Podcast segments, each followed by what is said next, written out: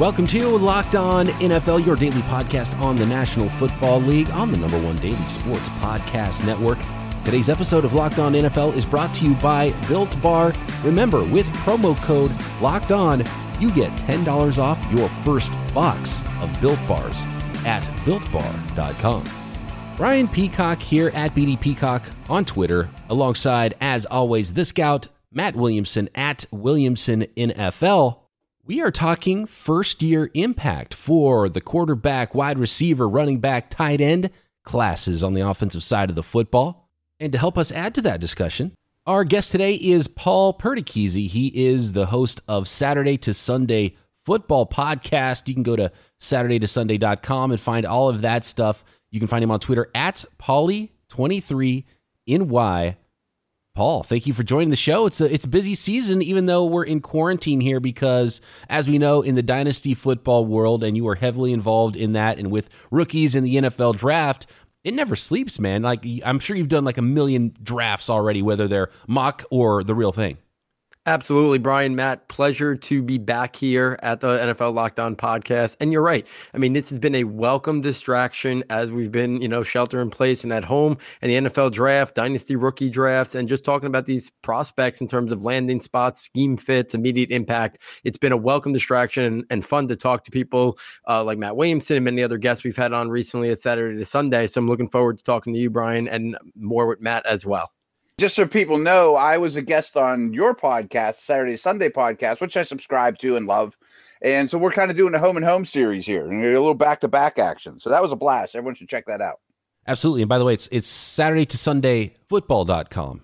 That's the yes, correct and website. you could also get there by just doing s to s football.com. So either one, okay. either write out the word Saturday, the number two Sunday football, or just type in s the number two s football.com. Either one. All right, so I'm interested to get your thoughts on the first year impact of some offensive skill guys, and we'll talk running backs, wide receivers, quarterbacks, tight ends on today's episode. But let's start with the running backs, and uh, I'm looking around at dynasty drafts and fantasy drafts, and it seems like it's pretty well consensus that Clyde Edwards-Helaire is running back one for everybody, but he wasn't necessarily running back one. A lot of people liked him, but he wasn't, you know, the consensus top running back in this draft most of the lead up to the draft. So my question for you is is that all about first year impact? Is it the landing spot? Is it having the the first round tag? Is it being in Kansas City?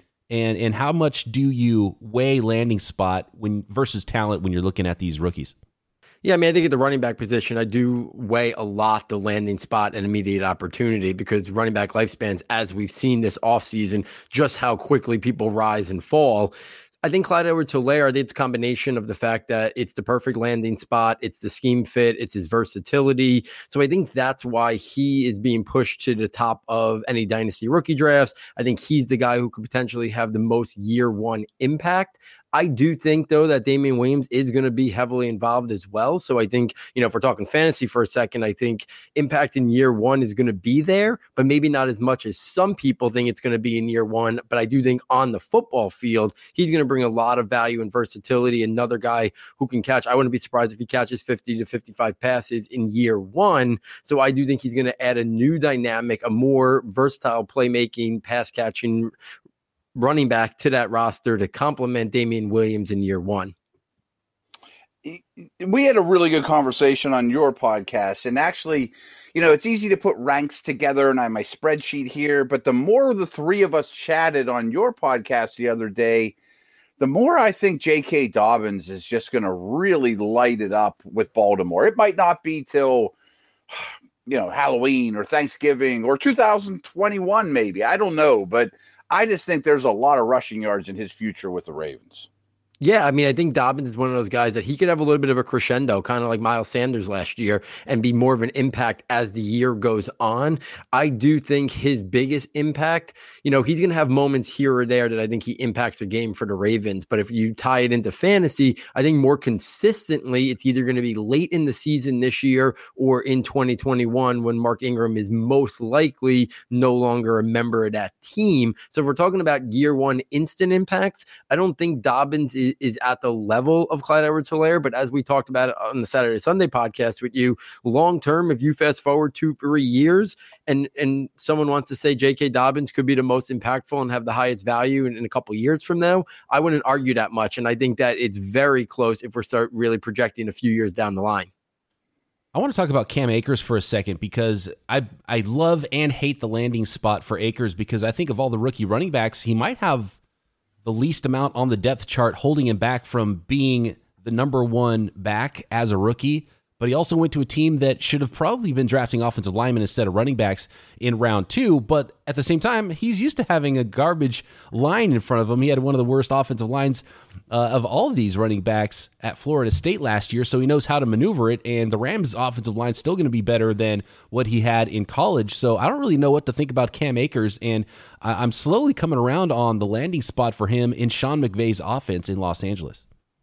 Yeah, I like the landing spot. I just didn't love the the value of the pick, considering the Rams more than anyone know about how valuable offensive line play is. I mean, it wasn't that many years ago people thought Todd Gurley was a bust. Then they upgraded the offensive line. They brought in a new scheme, and he was a superstar for a period of years until you know injuries now have you know sidetracked him. So I love Cam Akers, the player. I truly do. I do question about his immediate impact and the, you know, in terms of wins and losses this year. I think he's going to be a guy that's very inconsistent in terms of his production based on exactly what you just said there, Brian, about the offensive line play. So I'm, i question whether or not he really impacts wins and losses too much for them this year. I think down the line, once they upgrade and fix that offensive line, I do like the fit of Cam Akers in that offense. You know, we saw Todd Gurley at his best in that Sean McVay offense. If he can get back to what that offense looked like, you know, two years ago, there's a lot of space in that offense that I think Cam Akers could really, you know, be very functional to good to even great. And he's also that guy that can catch passes out of the backfield. And we saw the impact Todd Gurley had there as well. I just think it's going to be not immediate there. He wouldn't be him and all this tie in D'Andre Swift. I don't think they're going to be instant impact guys this year based on either their supporting cast and front of them or based on what else is in the depth chart, you know, at the running back position as well? Yeah, I really want to focus on what they're going to do as rookies in this podcast. And I think, you know, Akers has a really good chance to be involved early and often. And what could be a good offense? Who knows? But I think Ke'Shawn Vaughn's the one you almost have to focus on and say, of the mid round picks, he falls into a great situation. Yeah, I mean Ke'Shawn Vaughn probably, you know, again, I I'm not as high on Ke'Shawn Vaughn as some people, yeah. and I think some people even in the fantasy community, whether it's redraft or dynasty, you know, I think they're overvaluing him a little bit. I don't think he's the long term answer. I could see them investing in a running back early in the draft next year or in free agency to really give it one final push with Tom Brady. But I do think, you know, we're talking about guys, you know, if we're talking about third round, fourth round guys, I do think Ke'Shawn Vaughn could have an immediate impact. I think he could have, you know, a very successful year one statistically in that offense, you know, and, and lead them in rushing and lead them in, you know, receiving yards out of the backfield. So I do think his immediate impact in year one will be felt. I almost like him more in redraft leagues if we tie it into fantasy for a second than I would even like him long term in dynasty leagues. Oh, me too. Yeah. I'm just not, I'm not a believer long term in the talent. So I would, I, I feel like I would be a little skeptical on that. But in year one, I do think he can be a pretty good value in redraft leagues and could potentially lead that backfield in touches, total yards, and touchdowns. Another sneaky guy that I think could get a lot more run than maybe people are realizing.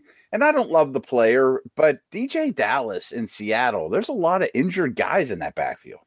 Yeah, I mean, DeeJay Dallas, I think his value in, in the short term, in terms of immediately impacting I think it 100% rest on, you know, what's the health status of Chris Carson? What's the health status of Rashad Penny? Are both of them going to be available, you know, in trade if there is a training camp or, you know, in the start of the year, are they both going to be there? Is one of them? Is neither of them? I think that directly ties into the impact that DeeJay Dallas could have early in year one here, or even you know as the year goes on. What is what? Is, and Chris Carson's a guy that has had some injury issues in the past, and Penny's coming back from a pretty serious injury. So I do think there's an opportunity there for DeeJay Dallas, but it, it's so hard right now to know because of everything that's going on in our country. You know, there is right. no rookie mini camps. There, you know, there isn't going to be regular mini camps. We'll see about training camps. You know, as we roll close closer to August. So we really don't have, and, and Pete Carroll notoriously has not been the guy who's been most open and, and upfront about injuries in terms of, you know, how long someone might be injured and out for. So I like DeeJay Dallas. I think it's intriguing, but it's so, it's such tied into the health of the other guys ahead of him on the depth chart. I would probably lean towards him not having an immediate impact this year, but I think that could alter and be adjusted based on, you know, what happens with the health of those two other guys. As much as I like the fit for guys like Clyde Edward Helaire in Kansas City, I just don't think it's going to help the Chiefs get back to a Super Bowl. I'm, I'm definitely not the type of guy who thinks it's smart to draft running backs high and, and in the top 50 and in the first round, even if they're really good. Uh, but the one that really has me scratching my head, maybe you can help me out with what the Packers were thinking drafting the 250 pound AJ Dillon in round two out of Boston College. Yeah, I mean, I, I like the player a little bit. He was my sixth rated running back before the draft. I thought he should go off the board late round three or early round four. But to go to the end of round two and to the Packers where they have Aaron Jones, they have Jamaal Williams, you know, they they just seem to be kind of making a shift phil- philosophically that they want to be more like the 49ers or they want to be more like the Titans. You know, the, the 49ers, you know, really, you know, uh, beat them badly in the championship game this year. And then LaFleur coming from Tennessee, sore with Derrick Henry. And it almost feels like he wants his own version of that. And I think it led them to reaching a little bit. Listen, there's going to be times that AJ Dillon in the snow in Lambeau Field is going to be fun to watch in, you know, November and December or January. But I just, I think that utilizing of that asset in the in the second round was just poor mismanagement by them when they could have upgraded and got him a wide receiver and that's following the Jordan Love pick in round one. So I, I don't really see him making a big impact this year. If he is it probably means that Aaron Jones is injured or, or or not being very productive and then I think that's a loss in terms of net you know you know net win for them. I don't think that's a net win if Aaron Jones is not really being good or injured and, and AJ Dillon is actually having more of an impact in year one Paul, the last guy I wanted to ask you about is just a quick question. Would you be shocked if Zach Moss is the Bills' leading rusher when it's all said and done this year? I would be a little shocked. Like yeah. I, I, didn't love Devin Singletary last year. I had some questions about him. He actually outperformed, did much better than I thought. If you tied it into fantasy, I was, you know, I was suspect long term because Jonathan uh, Jonathan. Josh Allen steals a lot of the, you know, the goal line touchdowns. And I always thought they were going to bring in somebody else. So now they bring in another guy who it, him or Josh Allen are probably going to be the guy that gets the touchdowns. I do think yardage wise, it, it, could be pretty close. I think Devin Singletary will probably, because he was there as the incumbent, he probably gets an opportunity to carry a little bit heavier workload. But in terms of overall production, it might be about the same when you start tying into things like touchdowns and stuff like that. But I could see it being a coin flip. If, if Zach Moss gets there and is more productive, I don't think the talent gap is very large between them at all. So I think you're right. I, I don't think it would be stunning. I do think because he's the incumbent, Devin Singletary would be the guy I'd probably pick. And I think he's going to get every opportunity to get a little bit more of the workload. But in terms of fantasy production, I think it I think it could be 50 50 right down the middle or even skew towards Zach Moss if he gets more touchdown opportunities in Singletary. Because I do think their talent gap is very marginal.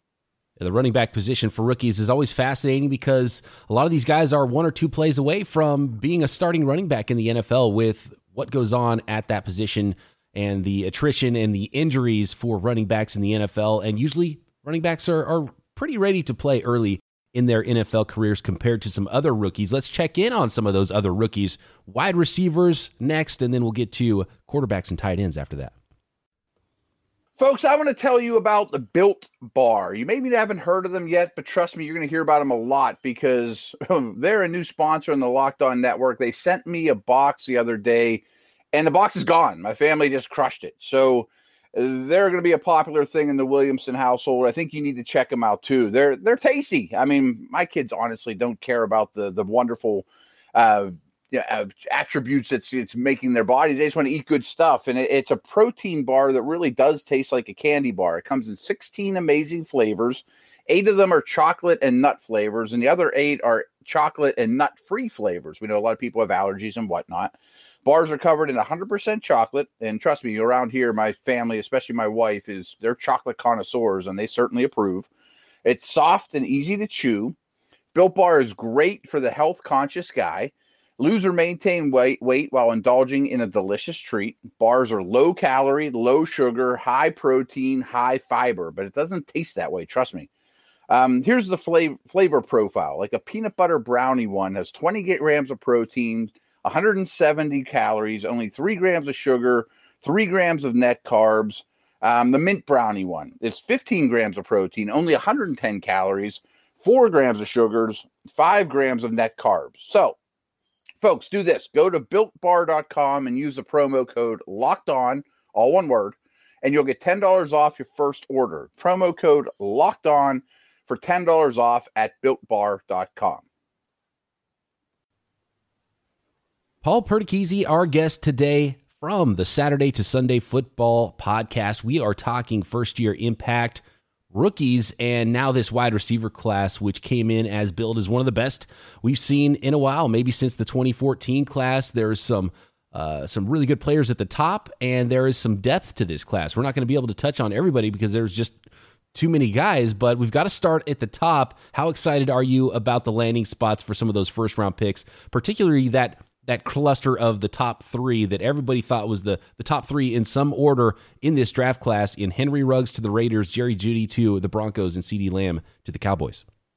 Yeah, I mean, all of them have me excited, but all of them also leave me with some questions that I think, you know, need to be answered. You know, I'll start with CeeDee Lamb, who was the last of that big three to fall to Dallas. I mean, if you look at how many opportunities Randall Cobb got last year in Dallas and how much, you know, Jason Witten, if CeeDee Lamb takes over most of those targets, I think he could have a really impactful rookie year that people are looking at the depth chart and people always look at the depth chart and, and sometimes get worried about that. People did it with Calvin Ridley when he went to Atlanta Atlanta, and then we saw how productive he was in his rookie year. So I do think CeeDee Lamb is going to be an impactful rookie, and people have questions about the depth chart. I don't think. I think there's enough to go around there. And I also think, you know, Michael Gallup's numbers probably and targets come down a little bit. So I do think CeeDee Lamb could have a pretty impactful year. He's not going to be that top alpha wide receiver. That's going to be a little bit down the line. But in terms of an impact in year one, I think inside in the slot, he's not going to get, you know, the number one or maybe even the number two DBs. So I think Lamb is going to be very impactful in Dallas. Henry Ruggs, we talked about it on the Saturday Sunday podcast with Matt Williamson as well. Like we don't know the how that fits with with Derek Carr and and Henry Ruggs' skill set of being that vertical receiver. I think Jon Gruden will find ways for him to be impactful in year one. A lot of short stuff, stuff after the catch, but is is Carr willing to push the ball vertically down the field? I think is very questionable. And I think I don't know if Carr's in there for the long haul. So I don't know if year one Henry Ruggs is going to have the impact that he might have in future years down the line when they have a quarterback that more, you know, meets Henry Ruggs' skill set. But I do think they'll find ways to utilize some stuff and he'll have some impact. I just don't know if it'll be consistent because I think it'll have to be a lot after the catch. And then Jerry Jeudy, he was my favorite wide receiver, best route runner, I thought, in this class. I think he'll provide a lot of value for for Denver and open things up for other people. I don't know if it'll, you know, if we tied the fantasy for a second, I don't know if it'll be consistent fantasy production, but I do think he'll make that offense as a whole a lot better in year one. But I think his statistical production will be very much tied to what type of step does Drew Lock make this year. And I do have some concerns about the offensive line, especially the offensive tackle position at Denver, that could hold him back of being a really impactful year one rookie wide receiver. Uh, I actually think Lamb could outproduce him in year one, even though he's a little further down the depth chart. If you consider, you know, Cooper and Gallup locked in there in, in Dallas, and Jeudy, you know, only have really Courtland Sutton ahead of him. All right, I, I, need you guys and our listeners to do one little thing for me here, and I'm going to talk for a minute or so just so you can think about your answer. But if you had, if if all the odds in Vegas were equal, and you had a dollar to put down of what wide receiver would end his rookie year with the most receiving yards, who would you pick? Mine would be Reagor. And I a lot of it's because of what you said about those top three. I think Ruggs will influence the game dramatically, but how many times will he actually touch the football? I love Lamb. I love Jeudy. I think those teams will be very happy with them, but they're not going to be alpha dogs. Not that Reagor is, I just think his situation is really, really good. I'm a massive Wentz believer. I don't think Reagor's ever going to leave the field. I think he'll still see some single coverage. Those tight ends will demand respect. I think he can attack at all levels. And there's a lot of guys to pick from, but Reagor is going to be my choice. Maybe we should reconvene after the season, and whoever loses has to wear a little Bo Peep outfit or something. I like that a lot. Okay, I'm writing it down, Reagor. I got Reagor. I'm picking your outfit too, Matt. Okay, because you're wrong. Maybe a, a, a bunny suit or something. yeah, I like that. Okay, bunny suit. Uh, Paul, do, do you have thoughts on that one, or I can go next if you're not ready? No, I mean I, I like the Reagor pick, but I do I do think that you know right now they still have a couple veterans there that you know could early in the season in, limit the amount of targets that Reagor gets. I think he could be another guy that builds as the year goes on, or the inevitable injuries to either DeSean Jackson or Alshon Jeffery inevitably happen. So I like the pick, and I do love the player a lot. I think I would go back to what I said in terms of CeeDee Lamb. I think he's going to surprise people with how much use, usage he gets in year one. So Lamb would be my pick, but uh, just, Justin Jefferson would be my close second. But if I had to pick one, I would go with CeeDee Lamb for year one. Yeah, I was going to say just for path to play time, Justin Jefferson should be in the conversation. But for me, it's got to be Jerry Jeudy. If I'm putting money on it, or if I'm putting uh, a bunny suit on it, yeah, it's got to be Jerry Jeudy because of his path to playing time.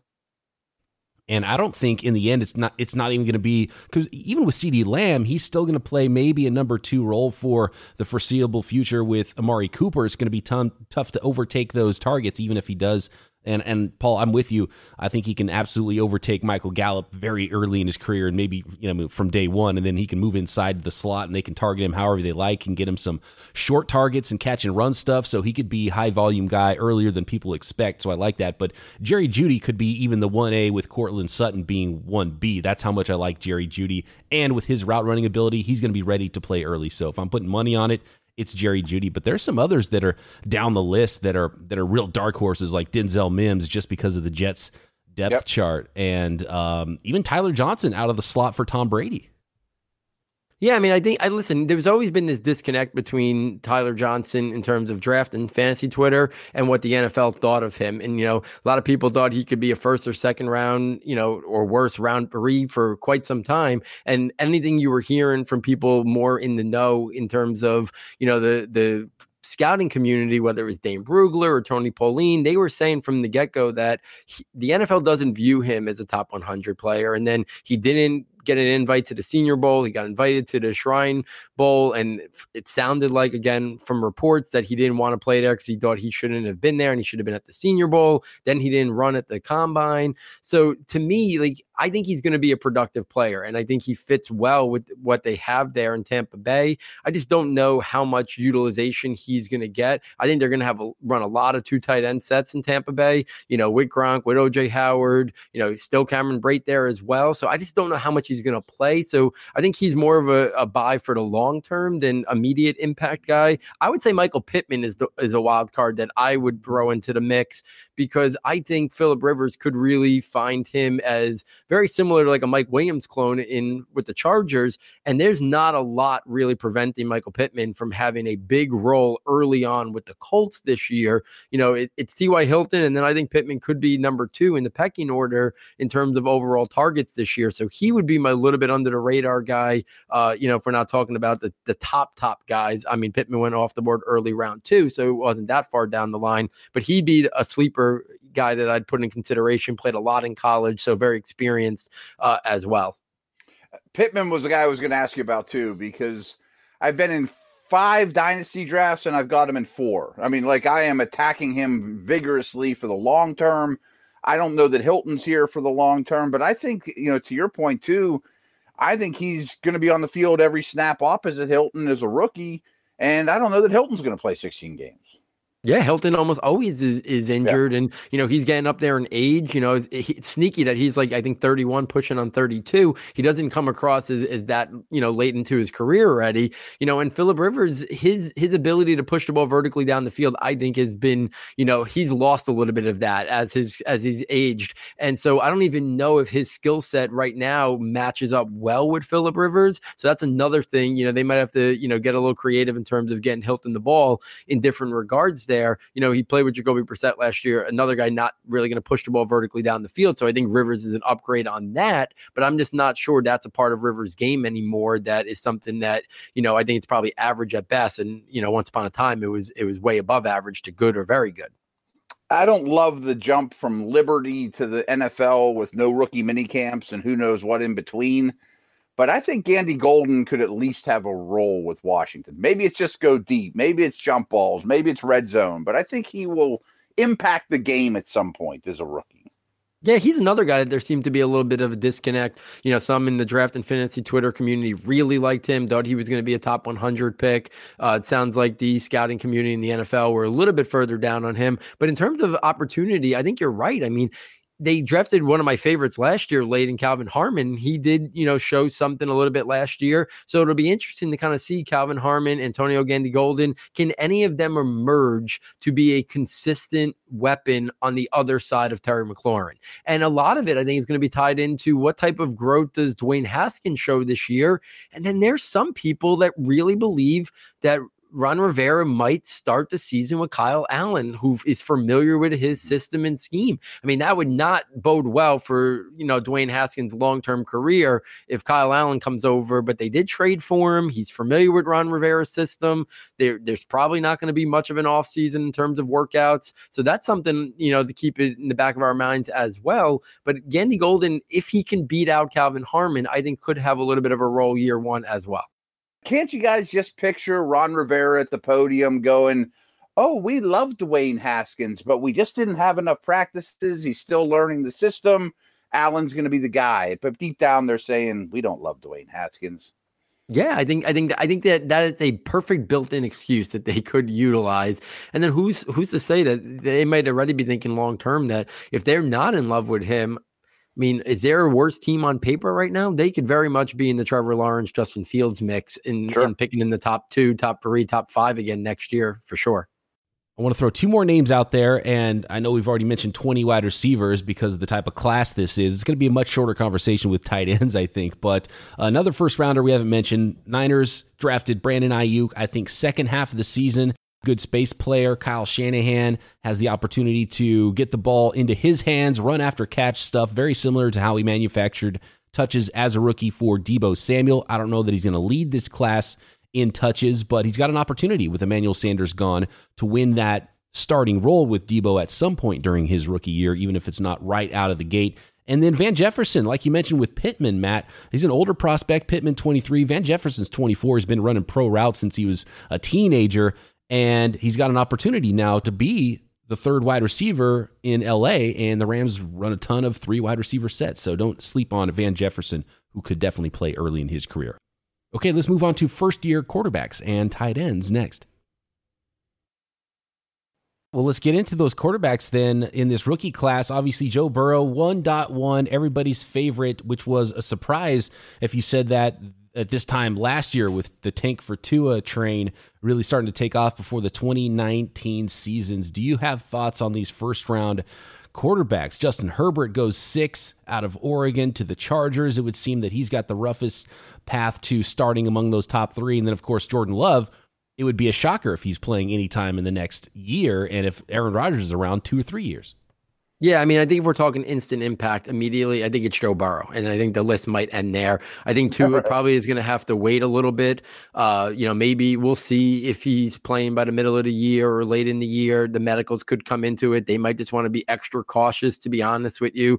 So I think in terms of instant impact, I think it's Joe Burrow, and I think there could, I think we could see a big jump up in the Bengals this year. If they won seven or eight games, I would not be that surprised. I think that that's the impact Burrow could have with the upgrades they actually actually were a little aggressive in free agency, which is unusual for them.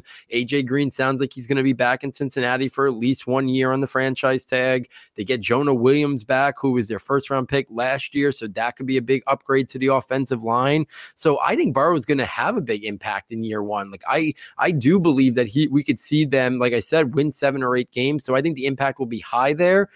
Even if Tua does play, I think it might be a little bit less of an impact in year one because I still think the Dolphins got a ways to go to build up around him.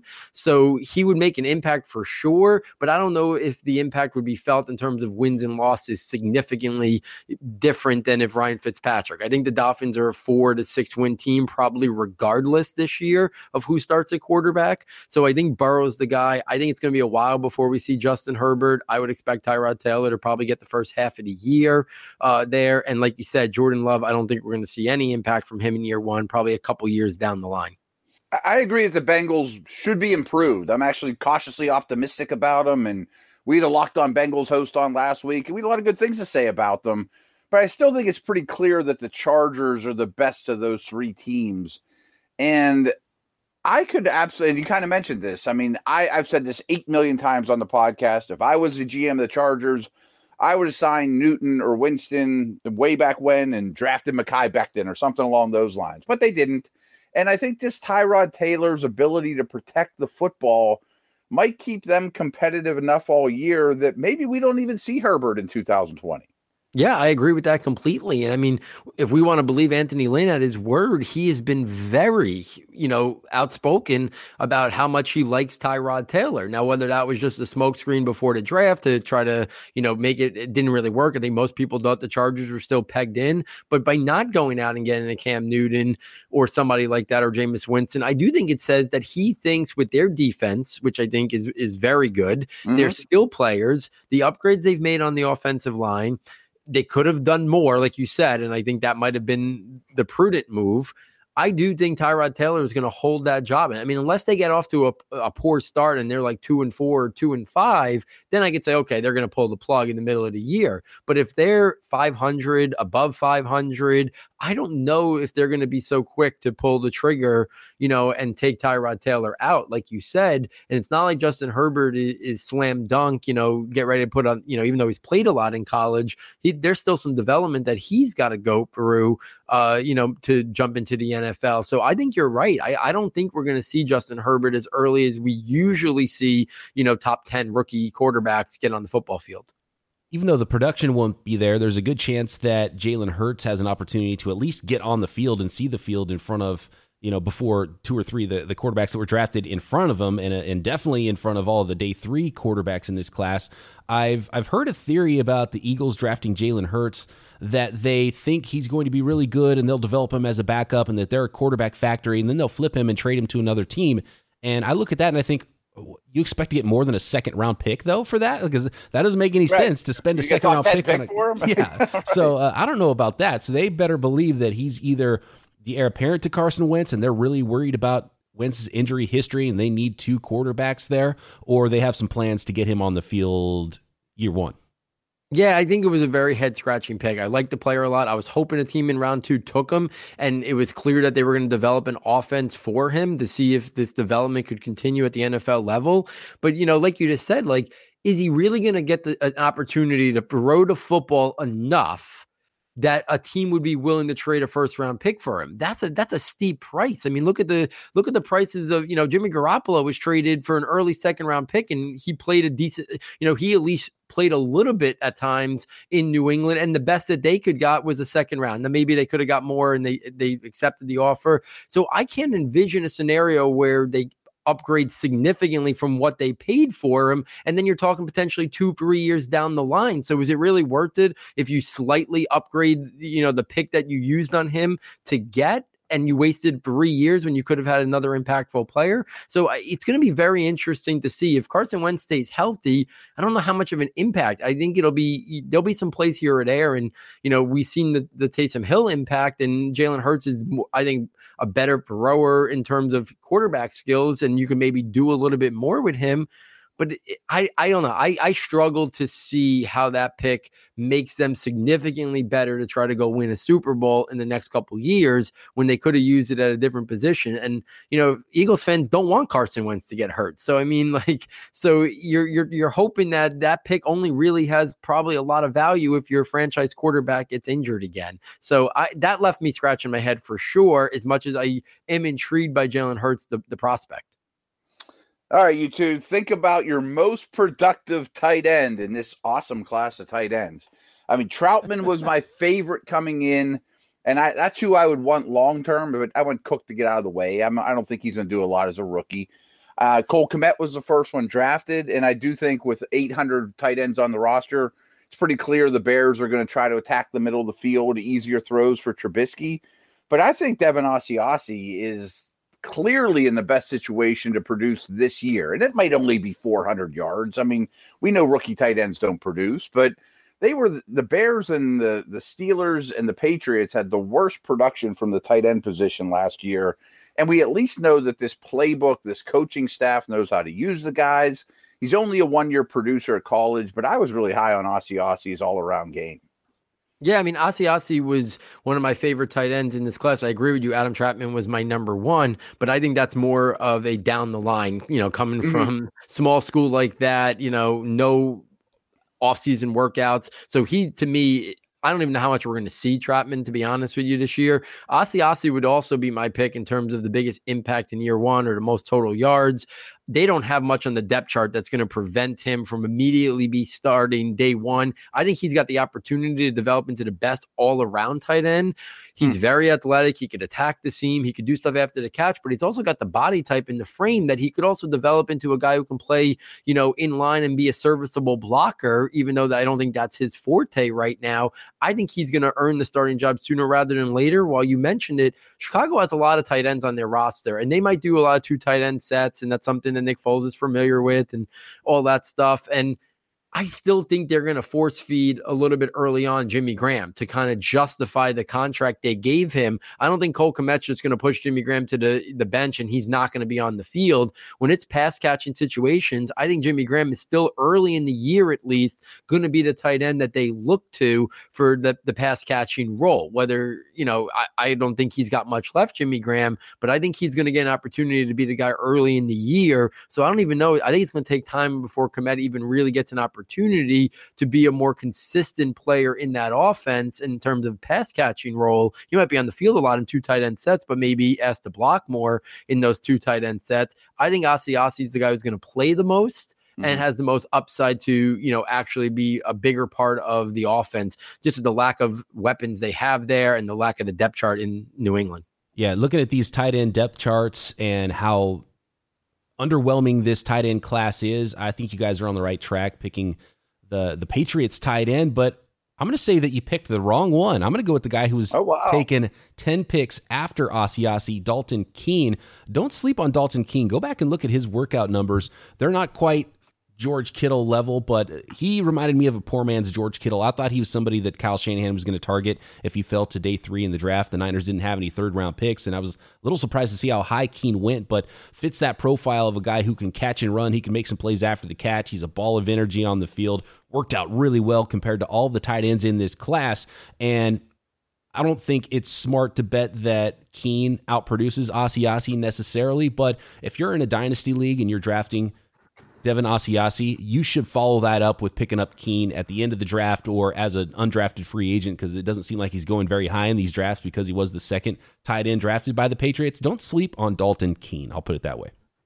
Yeah, I mean, I think I think you bring up a really good point. There seems to be this really large disconnect. I just finished a rookie draft recently that's tight end premium, and and Devin Asiasi, you know, went like late second, early third round, and Dalton Keene went in the sixth round, and this was a sixteen, you know, team, you know, rookie draft with IDP and everything. But just to show the disparity that people have between them, he is an intriguing wild card because it's clear Virginia Tech did not maximize his skill set mm-hmm. and utilize it. You know, a guy that fast could have been a focal point of that offense from the tight end position for Virginia Tech. And now he lands with a team that beyond any team almost knows how to maximize the skill set of their their roster. So it could be a guy that yeah, I'm higher on Asiasi. I liked him more pre-draft, but it could end up being in terms of what New England asks of them. I wouldn't be stunned to see Dalton Keene have a big role early on. Is it bigger than Asiasi? I think that's up for debate, but I do think it it's maybe 60-40 I would lean Asiasi, but you know, I wouldn't be stunned if it goes the other way because they did invest decent draft capital in both of them.